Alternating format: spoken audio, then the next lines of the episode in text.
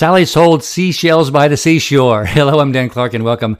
You know, we all have these sayings that we learned when we're children and they're kind of silly somewhat. Did you know that being childlike and innocent actually brings energy and joy to you? And the smile that it brings is just hilarious. Come on now. Who doesn't like a child being silly? Now, I'm not talking about being childish, but we all have the ability to be childlike and innocent on the inside. Sally sold seashells by the seashore.